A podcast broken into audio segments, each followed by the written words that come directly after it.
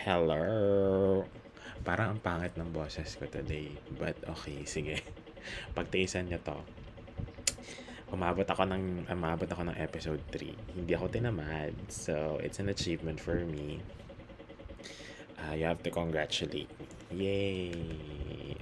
So it's actually it's ano, it's January 11. So, mamadaliin ko to para ma-upload ko siya mamaya. I almost forgot about this podcast actually kasi sobrang na busy ako the past ano the past week.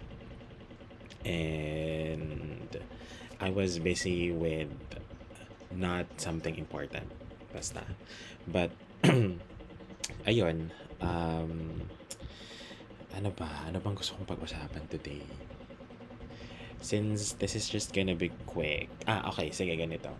Kasi tama, I just got off ano, I just got off a call with one of my agents. Um I don't know if I've already mentioned this, but I am working as a team leader in a BPO company where we provide more of the virtual assistance service rather than um, call center services. So um, I was talking to this one employee uh, and then um, nagko-coaching session kami and he was expressing his ano he was expressing his uh, intention to resign. Actually hindi siya intention kasi fixed na talaga yung yung ano yung yung decision niya na mag-resign because uh, he and his family has plans of moving abroad for ano for for good. Um, I think it was Australia or Canada. Kasi they were offering opportunities for Filipinos to study and work there or something. So um yun uh, during our conversation we talked about a lot of things actually but it was mostly my ano my plans yung mga naudlot kong plans to ano to actually work abroad because of the pandemic. Kasi um, tag nito, uh, when I was able to visit Singapore last 2018, sobrang na-inlove ako sa place talaga and I really ano I really vowed nag-promise ako sa sarili ko na babalik ako sa Singapore and doon ako titira. Kasi it, it was just ano I think it was just a very perfect place for for a single ang sad naman, single. Charot, hindi. Um, it was, I think it was the perfect place at that time for for someone without a family to actually look for, you know, um, career growth, career advancements, ganun. So, um, after that, after my 2018 vacation sa Singapore, um, I actually, ano, I actually set out plans, you know, na mag-ipon and then naghanap na ako ng mga ano, naghanap na ako ng mga ang tawag nito ng mga job opportunities. You know, I bookmark a lot of um, job listings in LinkedIn, in whatever job um, directory there is online. So, I can be ready. And then, nag-ipon na rin ako talaga ng pang, ano, pang pocket money, pang gastos doon. So, uh, my, my initial plan was, uh, you know, sometime at the end of 2019 or sa first quarter ng 2020, 2020, eh yun, COVID happened. The fucking COVID happened. So, all the plans were scrapped. Uh, of course, hindi ko na siya ma-pursue kasi number one, nagsarado na, nag-lockdown na yung mga ano, yung mga countries. And number two, um, it hindi din siya ano, hindi din siya parang ano na rin, sayang kasi kahit na kahit na pumunta ako ng Singapore and makahanap ako ng trabaho doon, sobrang hirap. Kasi nga, you know, it was inflation, sobrang mamahal na mga ano ngayon, ng mga bilihin ngayon kasi you know because of the because of the world pandemic. So ayun, parang na-push back talaga lahat ng mga plans ko. And siguro this year is gonna be another, ano, it's gonna be another year of preparations. Kasi I really do plan on going out and um, trying my luck abroad. You know, um, syempre, kailangan natin ng ano, kailangan nating i-discover yung iba't ibang career paths na pwede sa atin until we find one na ano, na pasok sa banga na parang pwede tayo pwede natin siyang gawin for the rest of our life. So, yun. Um, ano pa ba? Mostly travel. Sige, let, let's, I, I'm gonna talk about some travel things that I did kasi I miss traveling na and it looks like um, the borders are slowly opening. I think um, even with even with the threat of Omicron, the Omicron variant of COVID around, um, there wasn't really much of a panic regarding it. So I think um, hindi naman ganun ka threaten talaga yung ano, yung pag open up ng economy. So um, things are gonna get a little um, better hopefully So, I'm gonna talk about some of the travel things that I did so far. And wala lang, gusto ko lang siya pag-usapan para ma-claim natin na makakapag-travel tayo this year. Kasi ang gusto ko talaga by April, uh, makapunta ako ng Thailand. Kasi isa sa mga dream ko, yung ano, yung maka-attend ng Songkran Festival. But, ayun, um, ano ba, travel, ako kasi yung ano, hindi ako pala travel or hindi pa ganun ka-extensive yung travel experience ko kasi hindi naman ako mapera. Wala naman ako panggasto sa mga ganun. Um, the first time actually that I got on an airplane and went to a different place other than Davao City was during what was that? I think it was it was in 2012. Parang 2012 yun. Yes, it was in 2012. Um, usong-uso noon nung time na yun. Parang super bago pa ng ano, ng concept ng piece of air nung time na yun. And yung company na pinagtatrabuhuan ko, um, it was re- it, it was a small company lang kasi. So medyo close kaming lahat doon, even with the owner um, we chanced upon this um, piece of air deal ng Cebu Pacific. And then, um, tawag nito, uh, the, the, she, she booked the flight for, ano, for, for us, mga employees, papuntang Puerto Princesa, Palawan. So, ayun, parang we were also excited, especially me, kasi hindi pa ako nakasakay ng airplane prior to that. So, my first airplane ride was in 2012. So, sobrang late, but, well, yeah, we have our own, ano naman, we have our own bases naman. So, yun. Uh, that was the first, ano, that was the first travel experience that I had. Yung parang vacation, ano, vacation type of travel. Uh, it was in Palawan. So, we went to Puerto Princesa and then um, uh, pumunta kami ng El Nido. Kasi for some reason, um, medyo under, I mean, not ano ha, not to badmouth the tourism of Palawan, pero uh, Puerto Princesa kasi pala no, is a, it's a city, parang wala masyadong ano doon, wala masyadong parang travel places sa Puerto Princesa mismo. May mga kainan, ganun, may mga ano, but it's it's a pretty normal city, ano. It's a pretty normal city setting sa Puerto Princesa. So that the the tourist attractions talaga were in, you know, in El Nido, in Coron, ganon. So pumunta kami ng El Nido. Um, then nagano kami nag nag island hopping and we went to different ano we went to the uh, the big lagoon the small lagoon. And then after that we had the, the famous nido soup na pagkamahal-mahal. Sobrang mahal niya. And um pero kinwento naman nila kung bakit mahal yung nido soup. Kasi it's ano daw 'di ba? Para siya it's laway siya ng ano laway siya ng sparrow I I I forgot I forgot the ano the Filipino name of that bird, but I think it was the sparrow. Kasi yung sparrow, they live inside the limestone caves in the islands of, of El Nido. And dun, dun sila sa tuktok. Dun, dun sila sa tuktok ng, ng limestone. Ano, nag, nagne-nest, namumugad.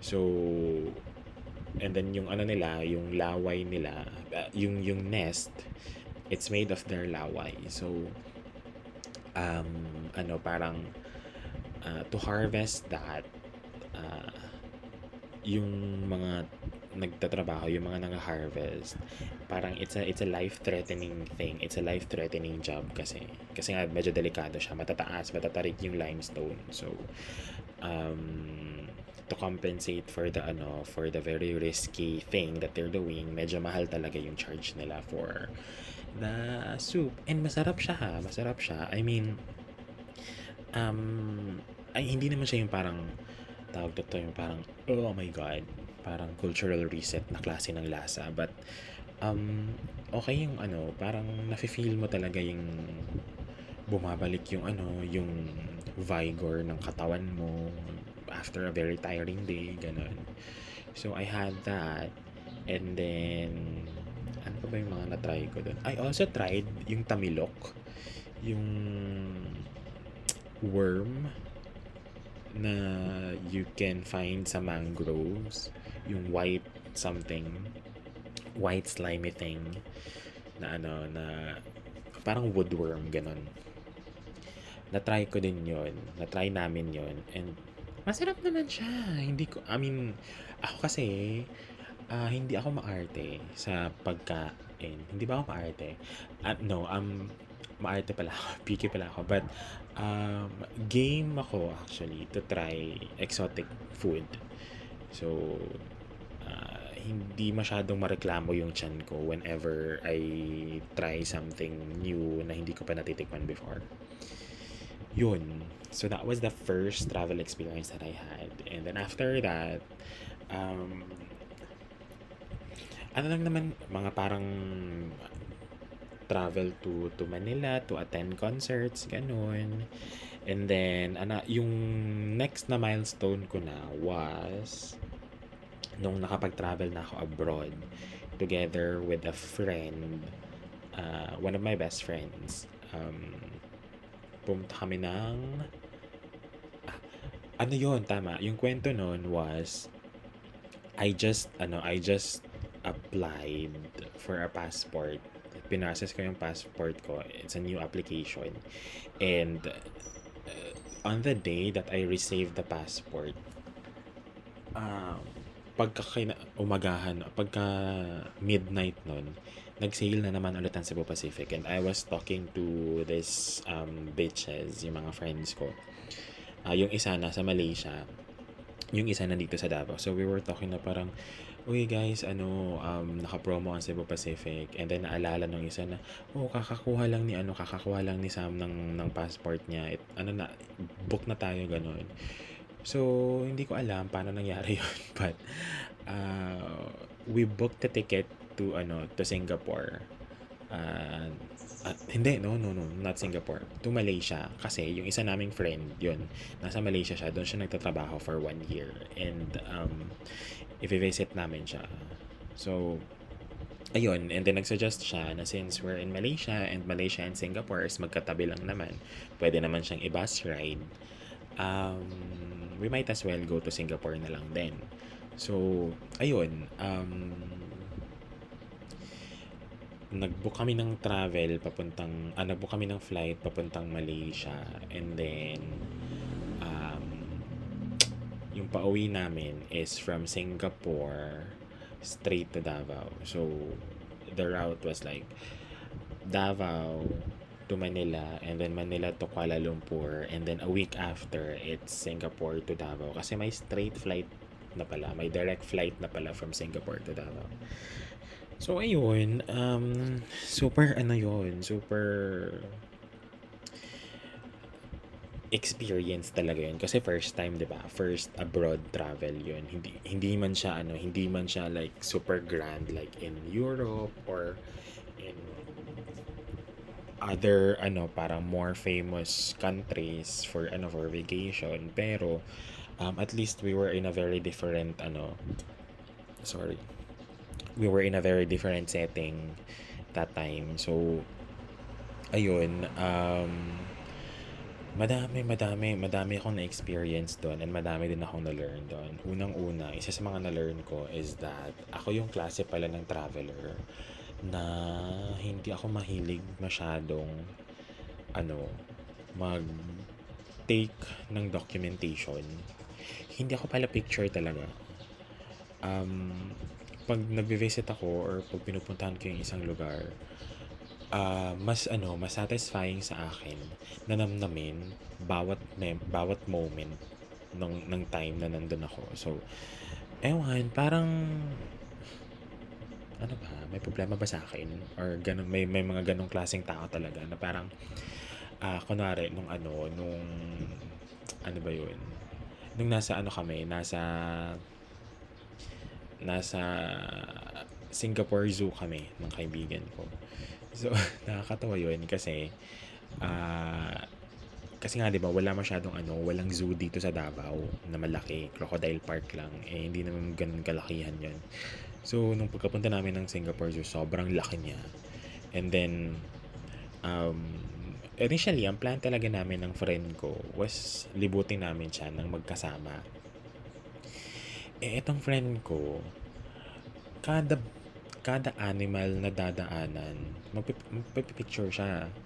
Kada halaman na dadaanan, pipicturean niya rin. So, ako parang nakakaano, na parang nakaka-consume ng time. So, sabi ko, bes, ano, maghiwalay tayo. parang, let's, ano, let's, let's tour the, ano, let's tour the zoo on our own. Kasi ikaw, magpipicture-picture ka naman. tas ako, gusto ko yung parang tingnan sila, um, mag, mag, magbasa-basa ng mga facts about animals, ganun. I-enjoy yung moment kasama sila na hindi ako nagwo-worry kung maganda ba yung shot, ganun, ng picture. So, yun. Um, yun, isa yun sa mga things na na-discover ko about myself. And then, ano pa ba? Uh, yeah, I was able to try different kinds of, ano, different kinds of um, food choices din. So, na-try ko yung ano, yung for, tama, first time kong makakain sa Singapore ng eel. Ah, hindi, i, hindi eel. Ah, ray, like stingray. Stingray, yes. So, sinaserve pala yun dun, ano, parang ginigrill nila, tapos may ano, may may sambal sauce, yung parang chili sauce, ganun.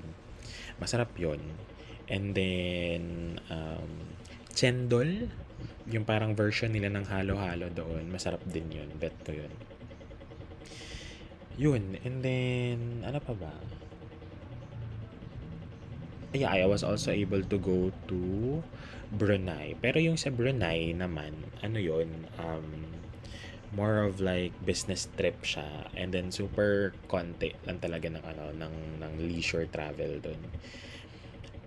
Pero wala din kasi talagang ano, wala din kasi talagang parang total leisure ano doon sa Brunei kasi it's a bit of a parang strict country, Muslim country kasi siya. So madaming bawal like um yung ano doon, yung tawag nito, pagbebenta ng ano ng alak tsaka ng sigarilyo, bawal doon. So, um, pag naninigarilyo ka, it feels like you're ano, you're you're taking drugs, ganun. Parang sobrang illegal niya, ganun. And then, um, most establishments are, ano, maagang nagko-close kasi may curfew um, I was really surprised when they said na walang videoke house doon at all. Bawal ang videoke house sa Brunei. And then um, there there was a theme park. May ano, may theme park parang mala Enchanted Enchanted Kingdom. Pero they close at 6:30 PM. So, oh my God, bakit ganun? But one thing that amazed me about Brunei is it it looked like a very rich country actually. Um, sabi nga nung isa, we may ano, dinala kami sa isang sa isang place, dun malapit kung saan yung ano, kung saan yung theme park. Um, may malaking malaking ano, may malaking statue something, parang installation sa gitna ng daan, parang rotonda. And then parang it was may parang siyang crystals, crystals yung ano, yung datingan. And then sabi nung ano, sabi nung tour guide namin na those are real diamonds. So I was like, what? Nasa gitna ng daan yung diamonds. It's unattended. Like, if sobrang sama mong tao, pwede kang kumuha ng diamante doon. Tapos ibenta mo ng pagkamahal-mahal. So parang ganun, ewan, ganun kamahal. Or I mean, ganun ka-rich ang ano, ang Brunei. And yeah, um, we were a- we were also able to ano to go inside yung parang hotel that was owned by the Sultan. So mahal daw doon. So I, I was like parang ang plan ko next time is bumalik ng Brunei only to spend one night doon sa hotel na yon to experience how luxurious it is. Ayun. So, yeah, I really do miss traveling and hopefully this year or next year I get to ano you know I get to have my passport stamp with it it really doesn't matter kung saan country basta magamit ko lang siya. Sayang yung 10 year validity niya kung hindi ko siya magagamit ba so yeah um I was planning I'm I'm actually planning to go to go to Thailand hopefully by by April kung pwede na.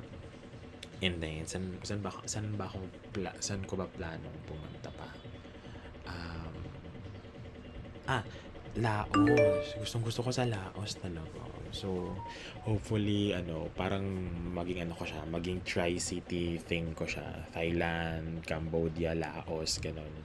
Mga Southeast Asian countries. Tas mag-ano na ako mag-expand na ako. Pupunta na ako ng mga Asian countries. Japan Korea ganun. And then pupunta na ako ng Africa ng Europe ganun. Lilibutin ko yung buong mundo. Charot. so, ayun lang. Um, I really hope you guys uh, enjoy enjoyed listening to my podcast so far. Although, um, hindi ko talaga alam kung ano yung sense ng mga pinagsasabi ko. But to those that are still listening, thank you so much for being with me until the third episode. And I hope to still um, be with you again until next week for the fourth episode. Bye!